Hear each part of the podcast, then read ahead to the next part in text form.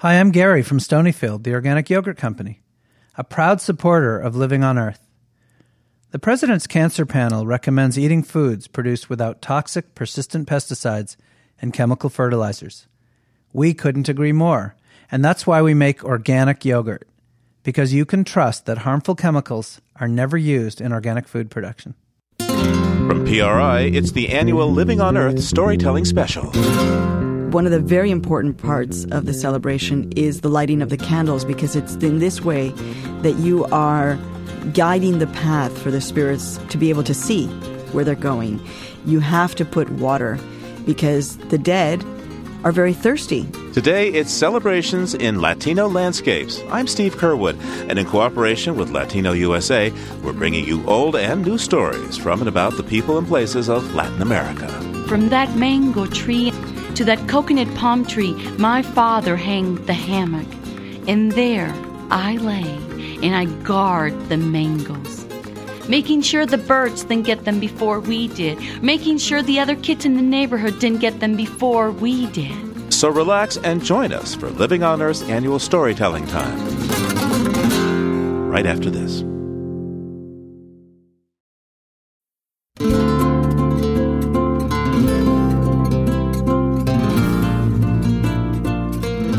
This is an evergreen edition of Living on Earth. I'm Steve Curwood. You may notice it's not our usual theme music this week because it's not our usual program. Today we are swapping stories amid the days of the winter solstice and Christmas. So sit back and relax because, as we do every year, we're going to give you a break from the sometimes challenging news of environmental change and offer up some wonderful tales in this season of the returning light. And if the holiday season is challenging your waistline, the treats of today's program are guilt free and non fattening, unless you go overboard on mangoes, but more about that in a few minutes. Today, in cooperation with NPR's Latino USA, we head to southern climes for our celebrations. And joining us are Latino storytellers to share their personal sagas of celebration, culture, and landscape. We have Maria Hinojosa, host of Latino USA and president of the Futuro Media Group, here to tell us a tale of the Mexican holiday, the Day of the Dead. She's joining us from New York. Hi there, Maria. Hey, Steve, how you doing? And from Los Angeles, we're joined by Cuban storyteller and actor Antonio Sacre. Antonio is the son of a Cuban, and though he's never been to Cuba himself, he'll take us there by opening his father's heart. Hi there, Antonio. Hi, Steve. And from Austin, Texas, by way of Panama, we're joined by storyteller Elida Guardia Bonet, who'll make our mouths water with the story of mangoes. Welcome. Hola, Steve. Elida, I can't wait to hear your story. Once I heard that you were going to tell us about growing up with mangoes in Panama, I have to say I got a bit envious because I didn't discover mangoes until I was an adult. And now, to be honest, I can't get enough of them. So, why don't you begin? I was a young child, six, when my family moved from Puerto Rico, where I was born, to Panama, my father's country. We were greeted by aunts and uncles and cousins that I had never met, or if I had, I did not remember. Being a big family, we were eight at the time. Tommy would come later. It was hard for us to find a place to live. We found an apartment, but there was no yard for me to play in. There were no trees for me to climb. And the best day of the week was on Sundays when my father got all eight of us into a Pontiac maroon station wagon and off he went. Off we went to discover and explore the countryside and the city of our new home. My favorite spot was Mango Street. Well, that's not really the name of it, that's what I called it, for it was this long, narrow street lined with mango trees. And my dad will park the car and we'll run out and we will gather as many mangoes as we could and we ate as many mangoes as we could and we took home as many mangoes as we could. Well, we finally found a house big enough for all of us. Well, that is after my father added bedrooms and bathrooms and a place for the cars. But the yard, for a young child, it was a huge yard and full of trees. There were lemon and lime trees, there were papaya trees, there were coconut palm trees, and there were four mango trees, and two of them by my bedroom. One of them was a little tree, but from the trunk there was a branch that made a special nook for a child to climb up and daydream like all children do. Those mangoes were little, they didn't taste like much, and we didn't eat them. But the other mango tree on the other side of my bedroom, well, it was not really our tree. It was our neighbor's tree, but all the branches fell to our side. And at the beginning of mango season, we ate those mangoes. For there were mangoes de lacha, the fiber kind, the ones that get between your teeth. And at the height of mango season, when the other trees gave us their fruit, we allowed for these mangoes to fall to the ground and rot. And the smell of mangoes would come in through my bathroom window and permeate my sheets, my clothes. There were days that I went to school smelling like mangoes. I went to an all girls school, and in that uniform, in that skirt, in that pocket, during mango season, there was always a mango, a green mango from the tree at the back of the yard. Those mangoes were so big, we called them huevo de toro. We used to eat them green, we sliced them, we added salt and pepper and vinegar, and we ate them until our lips were raw or we had a stomach ache. Now, the best mangoes came from the tree by my parents' bedroom. It was not a very big tree. The mangoes were not that big, but they were called mangos de calidad, quality mangoes, for they had no fiber. They were juicy and sweet. Oh, everybody loved our mangoes. My tia Irene would come asking for mangoes for her mango ice cream, sweet and creamy. My cousin Dianita, she will come asking for mangoes for her mango chutney. She made it with the mangoes from our backyard, but she never shared her recipe. But sometimes during mango season, in the mail, I get a jar of mango chutney from my cousin, Dianita. We ate mangoes every which way you can imagine. We sliced them for breakfast, we sliced them for snacks, we sliced them for desserts. Even my mother loved mangoes. But there was a problem. My mother was a gringa from the United States. And if she grabbed that mango from the tree and the milk of the mango touched her hand, her skin, the next day she had a rash. She was red. They say that only happens to gringos, and it must be, for it only happened to her in our family. The best part was that from that mango tree, to that coconut palm tree my father hanged the hammock, and there I laid and I guard the mangoes. Making sure the birds didn't get them before we did, making sure the other kids in the neighborhood didn't get them before we did. And there I used to sit with my mother, and she will tell me stories. It was there that she told me why we had moved to Panama to be near my father's family, to learn his culture, his language. But so many years had gone by, I did not remember any other place. Panama was my home. I loved it. Years later, I went away to St. Louis, Missouri, my mother's city, to go to college. But there were no mango trees there, there were no hammocks. I was homesick, and I returned to what would be the last time with my mother. And under that mango tree in that hammock, I shared with her my dreams. I wanted to be a teacher. And then we talked about boys, the many boys that I liked. And my mother laughed and said, ah, Ay, Elida, you're in love with love. I returned to the United States, to Austin, Texas, to continue my studies, and I fell in love, and not with love, but with my husband to be. And I returned to marry under the mango trees that knew me as a young girl, that knew me as a young lady, and now saw me as a bride. And I bid my farewells, knowing I was not to return. And back in Texas, when I get homesick, I go and I buy a mango, an imported mango from Mexico, and when I bite into it and I feel the juice, the sweetness, it takes me back to the home of my childhood. when I wake up now. I don't see mango trees, I see cedars and oaks. My hammock hangs between two oak trees, and there I lay with my two daughters. And we share our dreams and our stories, just like I did with my mother a long time ago under the mango tree.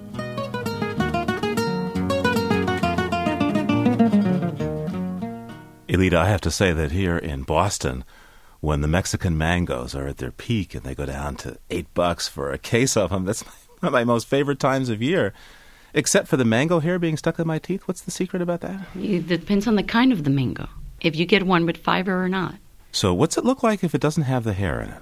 You don't see like the little fibers through it. And when you bite into it, you just pick a big chunk of it. you know, it feels like maybe like a cantaloupe, maybe that, you know, that you don't feel anything, little fibers going through, any strings. So you can just really enjoy it and you don't have to be picking your teeth. Maria? Yeah. Yeah. no, you know, I, I actually mangoes, mangos, um, and I even love I love to say the word in Spanish, which is mango, because somehow it, it seems just to me to say mango brings back even more the memories that I have of mangos. And for me, they were something that I only had when I would return to Mexico. So it was very much a relationship of this fruit, this gorgeous, gorgeous fruit with this extraordinary variation of color.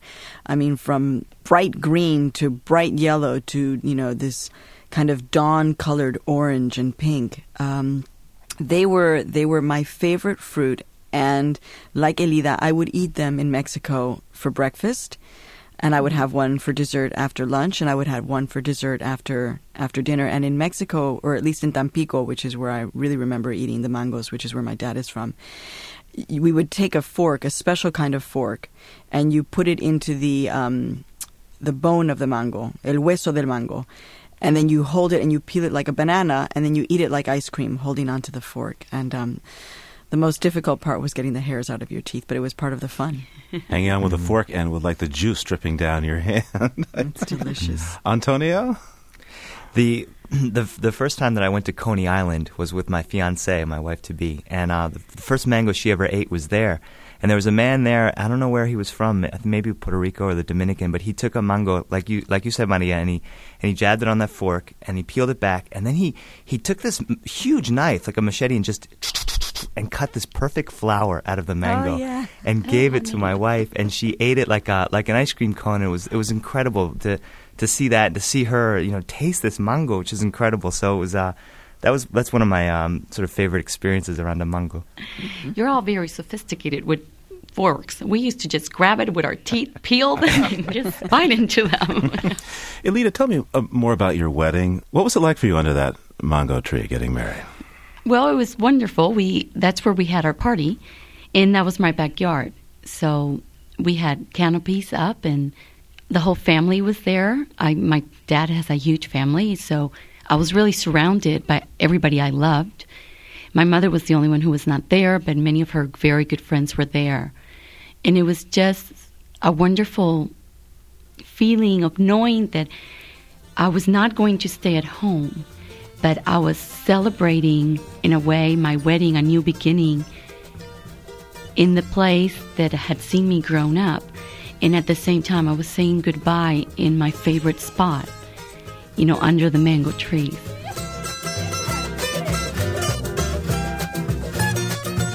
You're listening to the Living on Earth Holiday Special in cooperation with Latino USA. I'm Steve Curwood, and we'll be right back.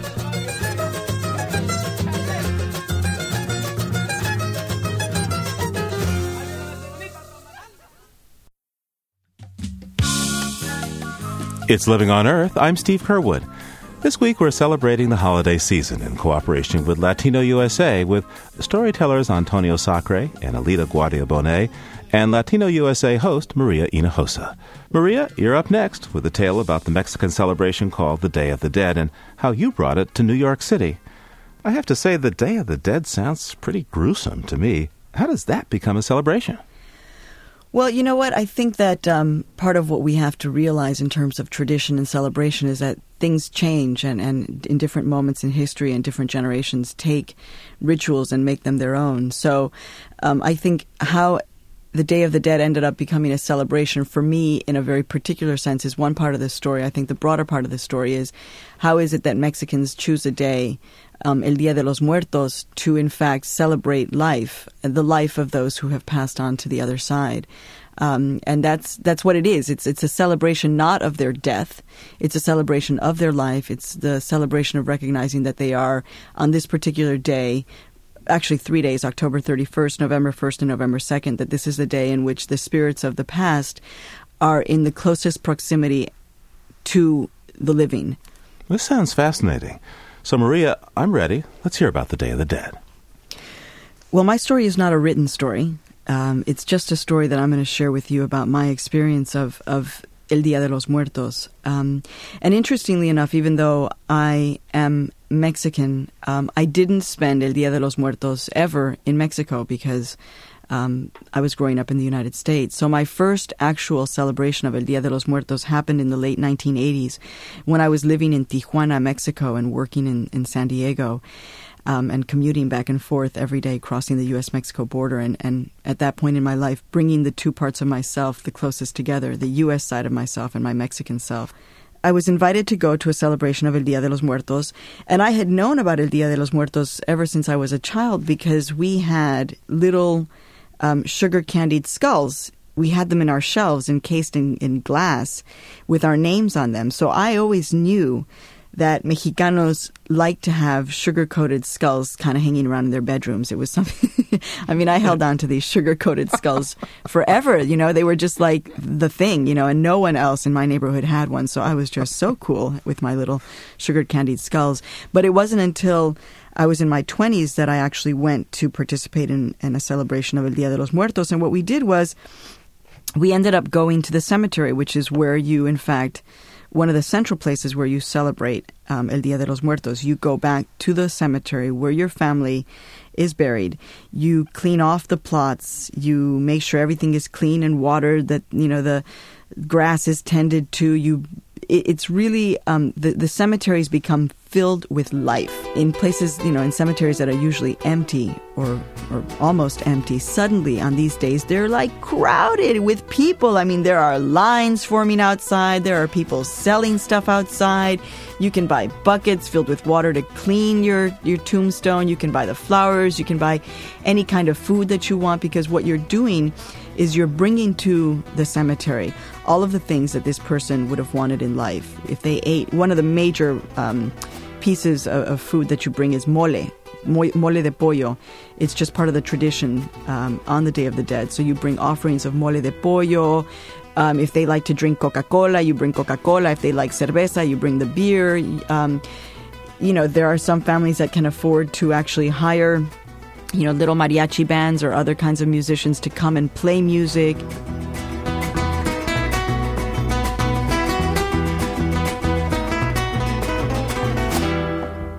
One of the very important parts of the celebration is the lighting of the candles because it's in this way that you are um, guiding the path for the spirits to be able to see where they're coming. That's what the role of the candles is, is for them to be able to see where they're going. You have to put water because the dead are very thirsty. Where they are, it's it's not a place where they can get water. So you have to offer them water in big goblets, and you offer them um, cempasúchil flowers, which are marigold, um, yellow gold flowers, which are for the smell and also for for the guiding uh, of the um, of the spirits to come back onto this earth. So that part of the celebration um, was the first time that I saw that was in the late 1980s in Tijuana, and I became extraordinarily captivated by this sense of life in the cemetery. And um, I did a documentary about it. I, you know, spent a lot of time thinking and writing and looking at El Dia de los Muertos. But the reality was that, um, you know, this was Tijuana, and my muertos were buried in Mexico City. Um, and I was I had been growing up in Chicago, so there never really was a place for me to go. There wasn't a cemetery for me to go to to do this ritual. So when I moved back to New York um, from Tijuana, and I realized that the Mexican presence was growing in New York, I came up with an idea with a, a cultural worker that I was friends with that we wanted to bring El Dia de los Muertos into New York City. So we found, uh, we, we thought a lot about doing public events. You know, could we do it in Grand Central Station? Could we do it at the Port Authority bus terminal? Someplace where the, the, the tradition um, would be seen, visible, witnessed by many, many, many people. Of course, they weren't going to let us light candles and put food out in, you know, Grand Central Station. So the next best thing was an art gallery. and um, we did, um, a, we recreated in an art gallery um, essentially what you would have seen in a in a cemetery. Um, we had flowers, marigold flowers. We created a huge altar um, because many people, if they can't get to the cemetery, what they do is they build the essentially altars in their homes, um, so, which is what I started doing, and then wanted to make it public. So we built an altar in a gallery, and it was filled. We this tiny room in this gallery, we filled it all with dirt and sand. We and um, really made you feel like you were when you were walking onto this space that you were walking onto the earth, that you had some kind of contact with um, nature. Um, and that's what you also felt in the altars. There was flowers and and again many candles and incense. And every year since then, um, essentially, I've done some kind of event for Dia de los Muertos. Um, I ended up having huge parties at my home in which people who didn't know anything about El Dia de los Muertos would come every year and we would build a huge altar also with lots of dirt and sand hello in my five floor walk up apartment. But people loved this because it was in fact as if you were communing with nature but you were in an apartment. Um, and we would you know people would bring photographs of their loved ones. And so it transformed itself from something that in mexico is celebrated in the cemeteries um, to something that is now you know celebrated in different in different forms. You know, in my case, it was either in public events like in galleries, or it would or in museums where I ended up doing some some altar work, or it was in my own apartment where I would be holding these festivities. So it's interesting to see how a celebration that is you know centered around a place, a cemetery suddenly you can take it because of the circumstances of your life and make it something different. And I know that now, for example, even in New York City, which has got a, a skyrocketing Mexican population, there are people who build altars in their apartments, in the basements of, you know, uh, tenement buildings in the Bronx and in Queens and in Brooklyn, and these celebrations are alive. Um, but part of what my commitment um, in terms of this particular celebration is to bring it out into the public and, and so that everybody learns something as a result. You know, what is it to, in fact, celebrate a Day of the Dead? And for, for those of us who have these kinds of traditions, to make them public and known and part of the American cultural landscape, which they are already part of.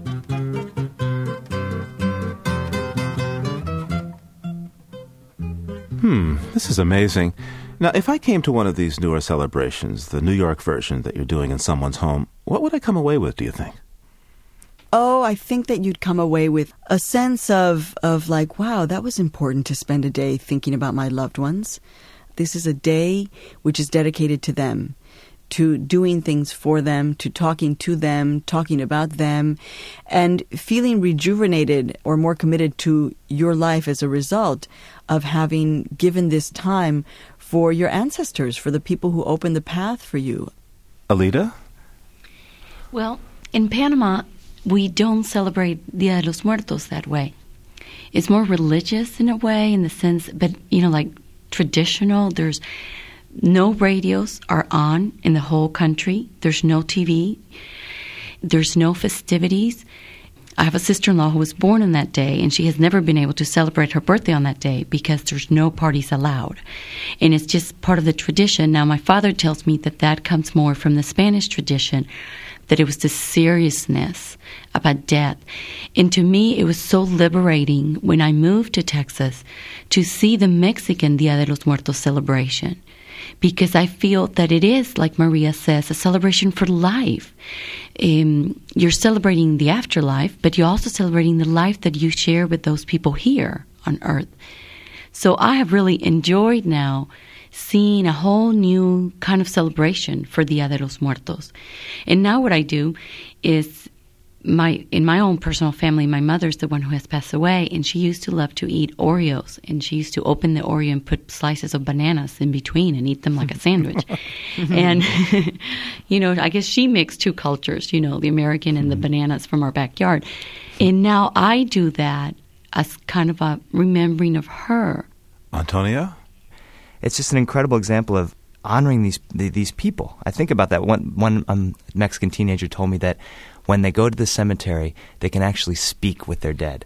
And first it freaked me out, but then I thought about that. It's like you listen, and what would what would your grandmother say at this moment? And he would he said, you know, I asked my grandmother what she thought about my girlfriend, and even though she's been dead, she told me that she was pretty great. You know, this kind of back and forth, and to hear that was um, kind of amazing. You know, it was an incredible example for me the last five years, just being a part of this celebration as well, and, and seeing it and having these kids tell me about what they do at home and the altars they build. And I, I got my first candy skull this past year, Maria. Actually, uh, um, somebody gave me one. it's uh, sort of uh, scary and beautiful. And what did I do? Do I? I don't eat it, right? No, no, don't eat it. Just leave it there. Okay, thanks. You know, it's kind of amazing. With my my father, they we the Cubans don't really have a Day of the Dead either, but there's a real connection to the cemetery. Uh, one of an example that I always had from my father was every time we'd go to Miami to visit um, my grandmother, who was living there in Little Havana, we would go to the cemetery and he would um, clear off his father's grave. His father came from Cuba and then died uh, a year after being here. And so my father would always go to the cemetery, clean off the grave. He'd put flowers there. He'd spend some time there. And that was um, an example I had that was not tied to a specific tradition, but that connects with the Day of the Dead. Because none of my my uh, my mom's side of the family is Irish American. I've never been to a, the cemetery of any of our relatives in Boston. It's just, I, I guess you have the big funeral, the big wake, and then that's it.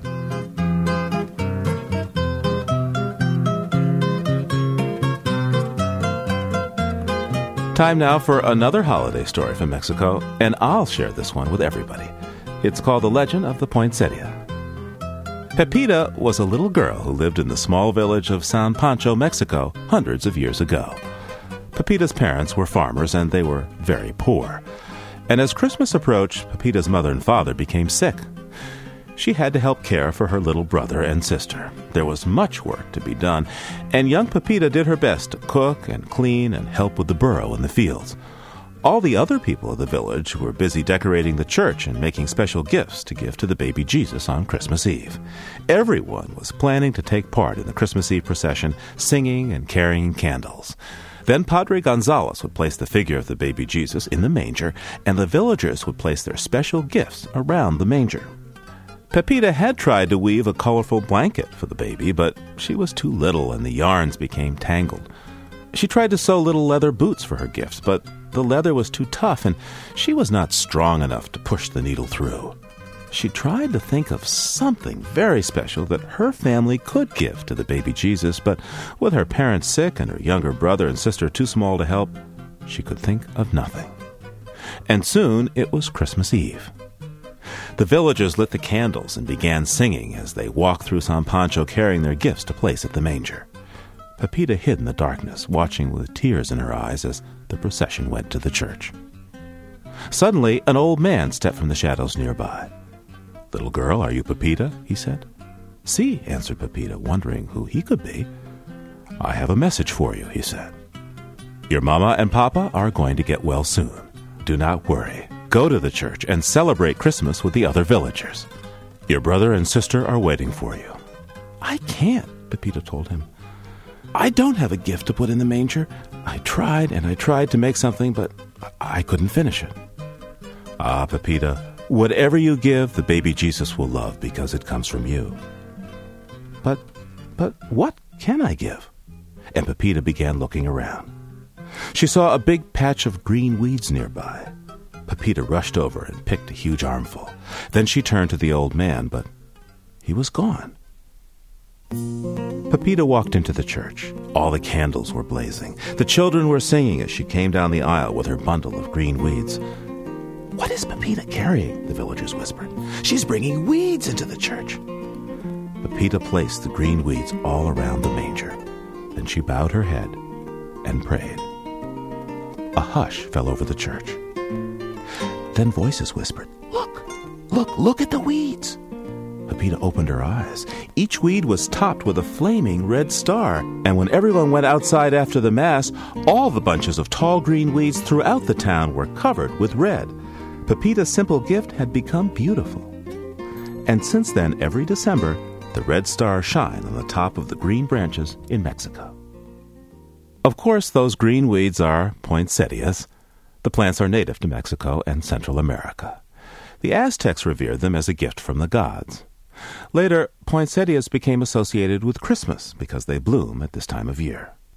In Mexico, they're called fire flower, or Christmas flower, or flower of the holy night. They were first brought north by Joel Roberts Poinsett, who served as the U.S. minister to Mexico from 1825 to 1830. He eventually became wealthy breeding these plants that now bear his name. And by the way, contrary to popular myth, poinsettias aren't poisonous. Elida, what does that story bring up for you? I tell that story, and I think it's a beautiful legend. I grew up with poinsettias always at Christmas time. I had one of my aunts who used to grow them in her backyard, and she always gave them to us for Christmas time. And I didn't know the story growing up, so it was real interesting when I heard the story, you know, to relate it to my growing up with the poinsettias. But we never call them poinsettias. We always call them la flor de Navidad or la flor de la Nochebuena. The flower of the holy night. Mm-hmm. Maria?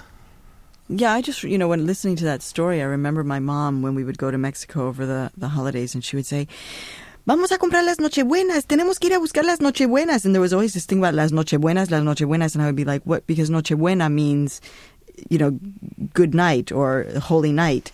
And I didn't quite understand it until then. Finally, I would see my mom going to the market and you know stocking up and making sure that the house was filled with nochebuenas.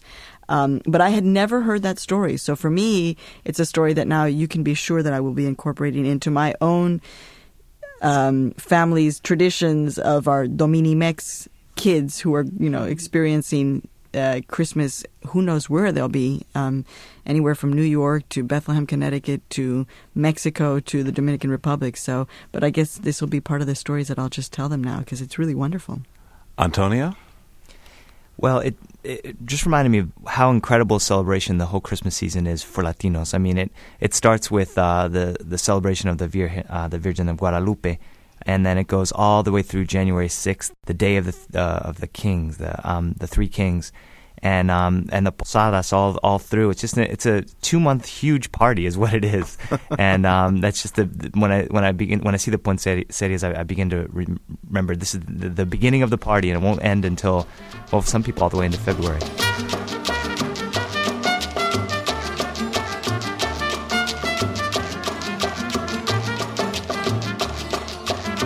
You're listening to the Living on Earth Holiday Special, celebrations in Latino landscapes in cooperation with Latino USA. I'm Steve Curwood, and we'll be right back.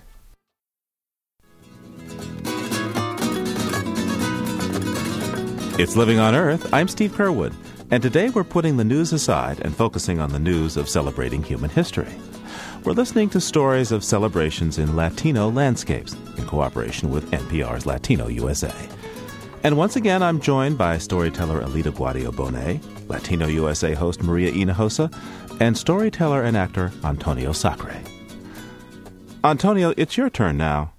We asked you for a story from Cuba, and to get this story for us, it turned out you had to make an important personal journey yourself. Why don't you start? As a young boy, I would ask my father questions about Cuba. What was it like? Why did you and your family leave? How did you get here? Don't you want to go back? Why can't we go visit? He would say, Mijo, someday when you get older, I'll tell you all about Cuba. Mijo means my son, my boy. But I got older and I still don't know. Nothing would stop a conversation with my father more quickly than a question from me about Cuba. At my grandmother Mimi's house in Little Havana in Miami, during our huge family gatherings, with plates of amazing Cuban food piled high, I would venture a question about Cuba thinking maybe my uncles or my aunts would tell me something, anything. But these questions only brought discomfort and silence and an immediate end to the conversation. I loved those dinners so much that soon I learned to never ask about Cuba again. I became a professional bilingual storyteller, and when I lived in Chicago, I met many Mexicans and Mexican Americans who began to share their stories with me. This led me to live in Mexico for almost three months over a period of two years, where I walked in the towns they came from. I danced and ate and learned all I could about that beautiful country. After those few months in Mexico and the many stories I heard there, I realized that I had never truly done that with my own culture. Me, a Cuban American storyteller with a wealth of stories about Mexico and nothing about Cuba. The last time I was in Mexico, I was in the Yucatan, a quick and cheap flight away from Cuba.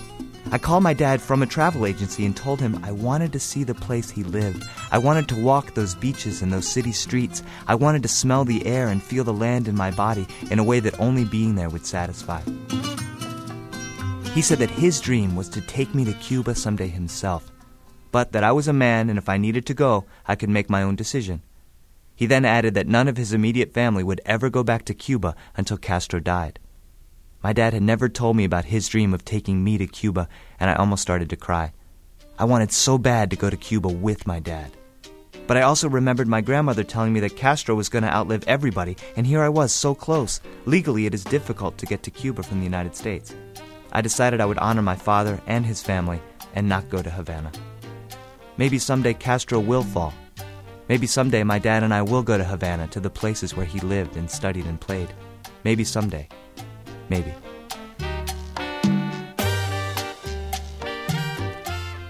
A few months ago, I got a call from the radio show Living on Earth. They told me they were doing a holiday program about land, culture, and celebration in the Latino culture, and they were looking for submissions from storytellers. There I was, a Cuban American storyteller, and I knew nothing about the land and culture and celebrations in Cuba. I stammered through the initial interview, saying, Well, I know a lot about Mexico. There is the Dia de los Muertos in Oaxaca, and the dances at the Zocalo in Mexico City, and the celebration of the sun and the moon at the pyramids in Teotihuacan. They were interested, but not sure how it fit in, how I fit into their program. I felt ashamed and sad and a little cheated. I wanted to have something authentic, something really Cuban, something from my family, but all I had from Cuba was silence. As a last ditch effort, I told them that I would ask my father about the celebrations in Cuba. I didn't tell them that all my previous attempts to learn about Cuba from him had failed. We hung up, and I was nervous. I was nervous about causing my dad any pain by asking him about Cuba. I was nervous that I would ask, and he would shut me off again. The closest we ever got was last summer when my dad told me, Mijo, sometime when we have four or five days together, you know, alone, I want to tell you the whole story, you know? But I live in Los Angeles and I travel a lot, and he lives in Delaware and still works harder than anyone I know, so these four or five days have not happened yet. Sometimes it seems almost like it's not going to happen at all. I called him and told him about the Living on Earth program. I set an appointment to interview him one day the next week about rituals and celebrations tied to the land in Cuba. Like I said, we're busy men. It was my assignment, it was my work. He understands work, and he wanted to help me in any way he could. We agreed on the following Tuesday morning at 9 a.m. We always talk many times during the week, with the conversations often less than a minute at a time. So all week long, he would call and say, Mijo, I- I'll be calling you at 9 a.m. on Tuesday, okay? Now, now that is California time, so it is noon my time, right? Okay, uh, you give me a thousand dollars and I help you out, okay, mijo? Okay, baby. We would laugh, and I couldn't wait until Tuesday. Here was the chance I had been waiting for, couched in the idea that it was for my career. But deep down, I knew it was just an excuse for me to ask and for my dad to answer questions I've always had and he's always evaded. Called at 8:59 a.m. on Tuesday. I breathed deeply as I picked up the phone. He said, "Dime, tell me, what do you want to know?" I said, "Tell me about the rituals and celebrations tied to the land or the harvest in Cuba." He thought for a minute and then he said, "There is the bringing in of the sugarcane harvest. You know, those men used to cut the fields down with the old machetes, and they would come in, and there would be a huge celebration for them." I couldn't believe it. A celebration in Cuba tied to the land, just what they wanted. I quickly asked if he ever went to one. He said, No, no, that was for the campesinos and the people who lived in the country. I was a city boy, raised in Havana. There was silence. I tried to mask the disappointment in my voice. I asked if they had any celebrations in the city. Again, he thought for a minute. I could sense an urgency in his silence. He wanted to be able to help his firstborn son, the son who shares his name. He said, No, not really, mijo. Many of those things are tied to the Indians, and there are no Indians left in Cuba. The Spaniards killed all of them. Not like in Mexico and South America, where a lot of them still survive. On the island, there was no way for them to survive like the Indians in the mountains of the Americas. I waited, unsure what to say, waiting for the inevitable. That's enough. that I was so used to hearing. Then he said, Wait a minute. We had two different kinds of celebrations every year. We celebrate the feast days of the saints. And so in our family, we celebrated Santa Barbara, my mother's name, and San Antonio, my father's name, and uh, any of the other saints we feel like, you know? I asked what those celebrations were like. He said that there would be a huge gathering, usually at his grandmother's house.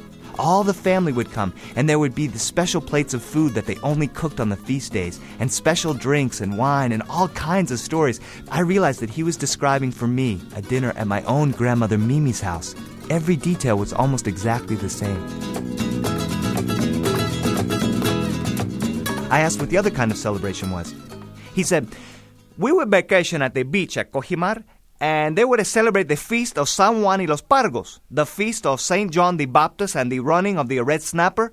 Uh, some old tradition said that when the fish were running, San Juan was sending them, and we would have a huge street party, you know, with singing and dancing, and uh, we would bring out the finest clothes, you know, the pants and the shirts and the, the pants, you know, the clothes, you know. If some fishermen brought in a big catch of pargo, we would cheer and eat it, you know, and if not, uh, we'd have a huge party so that someone would remember us and send us the food next year, you know.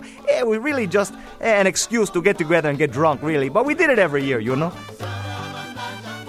I heard a joy in my father's voice that I had rarely experienced. I know how his eyes crinkle up whenever he truly laughs, and I knew they were crinkling up now. I felt my own eyes as he talked. They were crinkling too, just like my dad's. He talked this way for some time. I was pacing around my house, my hands tingling, wanting so badly to share this with my brothers, with my wife. I asked about other celebrations, ones that are not just an excuse to party, but our phone connection was wavering. I yelled into the phone. He kept saying, Mijo, I don't hear you. I cursed the phone company. I cursed the stupid company that made my cordless phone. I panicked. If we hung up, would the spell be broken? Would he remember years of exile and hardship and sadness and forget the dream of celebration that we were sharing? Pa, let me call you back, I said. He said, What? I yelled, Let me call you back. Okay, mijo. I dialed as fast as I could. He picked up. His voice was perfectly clear. I asked him the question again. He started talking again, a little more subdued, but he continued.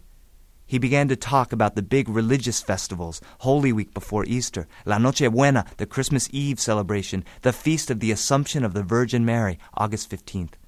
I asked what all these were like. He began to smile again. I could tell, thousands of miles away, that he was smiling again. He said the whole week there are ferias and carnavales and different barrios with different parties and dances in Mary's honor. I asked him what a feria was. He said, you know, games for kids and horse rides and uh, the sia volar, the, you know, the, the, the flying seats, you know. They always had the long processions from the church through the different barrios and back to the church, you know. Everybody was either parading or on their porches as the procession went by. Mimi and me and my father would go to the porch and watch the, the, the, the, the, the saint, you know, that huge statue that four strong men would carry and say prayers as the Virgin went by and Mimi would put her hand on my head and say prayers over me. I asked him what his favorite celebration was. He quickly said, Noche Buena, Christmas Eve, that's the best celebration we have. We celebrate the Eve, not the day like you do here. Christmas Day for us is only to recover from La Noche Buena, the all night Christmas Eve vigil and feast. Uh, okay, on the 20th of December, my Uncle Titi and I would go and pick out the pig, and he would kill it. I would help him shave the hair like bristles off the skin first. I would pour boiling water over the skin to soften the hair, while he would take that straight razor and sharpen it 50 times. Mimi and the other women would prepare the adobe, the, the marinade, made from the oil, the cumin, and sour orange, and oregano, and garlic. And we would poke holes in the pig and adobe the pig. It took three or four days to fill it with that marinade, to cook it outside in the fire, you know. It was a big macho thing, a killing the pig, you know, a stabbing it in the throat. I, know it sounds a little disgusting, but mijo, that's what we did. Mimi used to say that the problem with America is people don't see their meat before they eat it. So they have less respect for the animal and less respect for the land that is necessary to raise that animal. Yeah, they always eat free range in Cuba, organic, you know, no hormones, and we live to be old, old, old, you know. I thought, that's just like Mimi's house at Noche Buena in Miami. Mimi always had pork at Christmas Eve. Once, she even got a whole suckling pig and laid it on the table, head, eyes, and all, complete with an apple in its mouth. I thought it was disgusting. My brother kept taking the apple out of the pig's mouth and saying, Hola, Mimi, ¿cómo estás? Moving the little head of that pig. She would laugh so hard. I asked him what happens after killing the pig. Mijo, you eat it? We had a huge table outside, the weather always beautiful, with my grandmother at the head of the table. We have fruit trees in the yard where we plucked the lime for the meat, and the lemon for the water, and the avocados for the salad, right from the tree to the table, and the mangoes for dessert. The toasts begin, you know, for the ones that are dead, and the ones that are alive. And we are happy to be alive, and we miss those who are dead. And we are happy that Jesus will be born soon, and we are sad that he died. But we are happy that he rose. We toast everything, you know, for the pig and Titi and the table and the laughter. We are laughter, very thankful for the laughing, you know. Then we go to the Misa del Gallo, the rooster's mass, you know, the midnight mass, and we celebrate the birth of the baby Jesus. Then off to somebody's house for breakfast and more drinks and food and stories. I had been to the Misa del Gallo mass with Mimi, I told him. He laughed. Mijo, I've been to a, a bunch with her, you know. I asked him if they ever had a pig for other celebrations.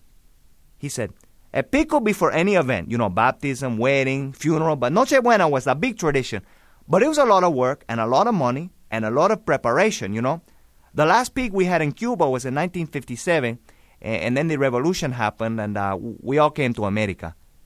I asked if he ever did the pig in Miami, the way they did in Cuba. He said only once, but things got too complicated. His father died, it wasn't the same. He said, Listen, mijo, we came with no language, no money, no job. Uh, some families left in Cuba divided by the politics. It, it was a mess those first few years, you know. I asked if they did anything like it now, or the San Juan and the Pargo, the snappers, or the ferias. He said, No, no, those traditions are tied to Cuba. It's not the same here. My mother tried to do some of these things when she came, but, but after she died, a lot of those traditions died as well, at least in our family, you know. We move here, the traditions get broke. My, my friends in Cuba tell me the revolutionary government banned certain things in Cuba, so the ferias in Cuba, the, the carnavales, they're, they're all different now, you know. And, and the snapper population is very small now, so nobody really celebrates that anymore. Maybe it's smaller because of the industry, I, I don't know. We replace them with other excuses to get together now, you know, but, but they're not the same. You and I have this excuse of the radio program to get together now. It's different, not as big, but just as sweet. He said, Mijo, before Batista, it was a big party. And then Batista started to rob the country, and then Castro promised different for a while, but he robbed the country in a different way. And after the both of them, the party was over. You know, our youth, our innocence was robbed from us, and it has never been the same. Our youth was taken, and I don't want to talk about this anymore. The point finally came that I had feared. He said, You call me if you need anything else, and he hung up, and I felt a profound sadness for my father and his people. Maybe someday my father and I will walk the beaches of Cojimar outside of Havana, laughing with the fishermen as they bring in a load of pargo, praying to San Juan to bring us more fish. Maybe someday I will pick a mango from a tree in Havana and bring it to the table and laugh with all my family as my brother takes the apple out of the pig's mouth and says something silly. Maybe someday my father will place his hand on his grandson's head as the statue of the Virgin Mary goes by on the backs of four strong men and bless him the way his grandmother did to him and mine did to me. Maybe someday. Maybe. Until then, his stories will live in my memory and in my imagination, and maybe that will be enough. Cuba, mi patria querida, para ti es mi inspiración. Cuba, mi patria querida.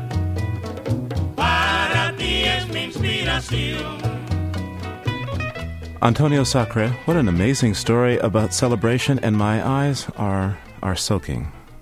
Elida, how did you respond to this? It makes me sad to think that as we do grow older, and if we are not able to keep our ties with our homelands, we will lose some of those celebrations. And then, like Antonio says, there's always that hope that someday you will be able to do those things. And I think that we do have to keep them. And even if we can't go back to the homelands, like in Antonio's case, somehow bring them alive for us, for ourselves, and for our children. Maria? Well, it was wonderful. Um, I think for me, what made it more painful in a way is that um, I have been blessed with being able to go to Cuba several times. So I've been to Havana, I've been to the Playa de Cojimar, and I was really rooting for you, Antonio. I was saying, get on the plane, get on the plane, go, go down the plane. on the other hand, um, you know, I, I, I think it's such an honorable thing that you've done to wait for your father, and, and hopefully you'll be able to go back together.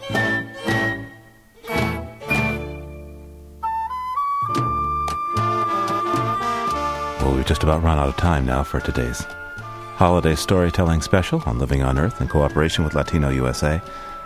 And I want to thank all of you for sharing such wonderful stories with us today. Elida Guardia Bonet, Maria Hinojosa, and Antonio Sacre. Thank you all. Thank you. Thank, Thank you. you.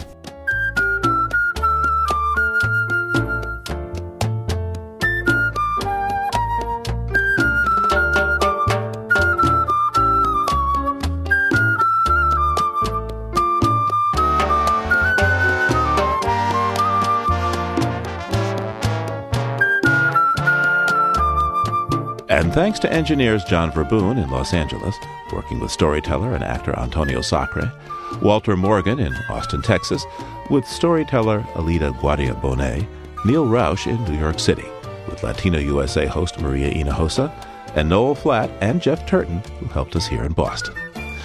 Our storytelling special was produced by Cynthia Graber, with help from Jessica Penny, in cooperation with Latino USA. You can find us anytime at loe.org. Our email address is comments at loe.org, and check out our Facebook page, PRI's Living on Earth. I'm Steve Curwood. Thanks for listening, and have happy holidays. Funding for Living on Earth comes from the National Science Foundation, supporting coverage of emerging science. And Stonyfield Farm, organic yogurt and smoothies. Stonyfield invites you to just eat organic for a day. Details at justeatorganic.com.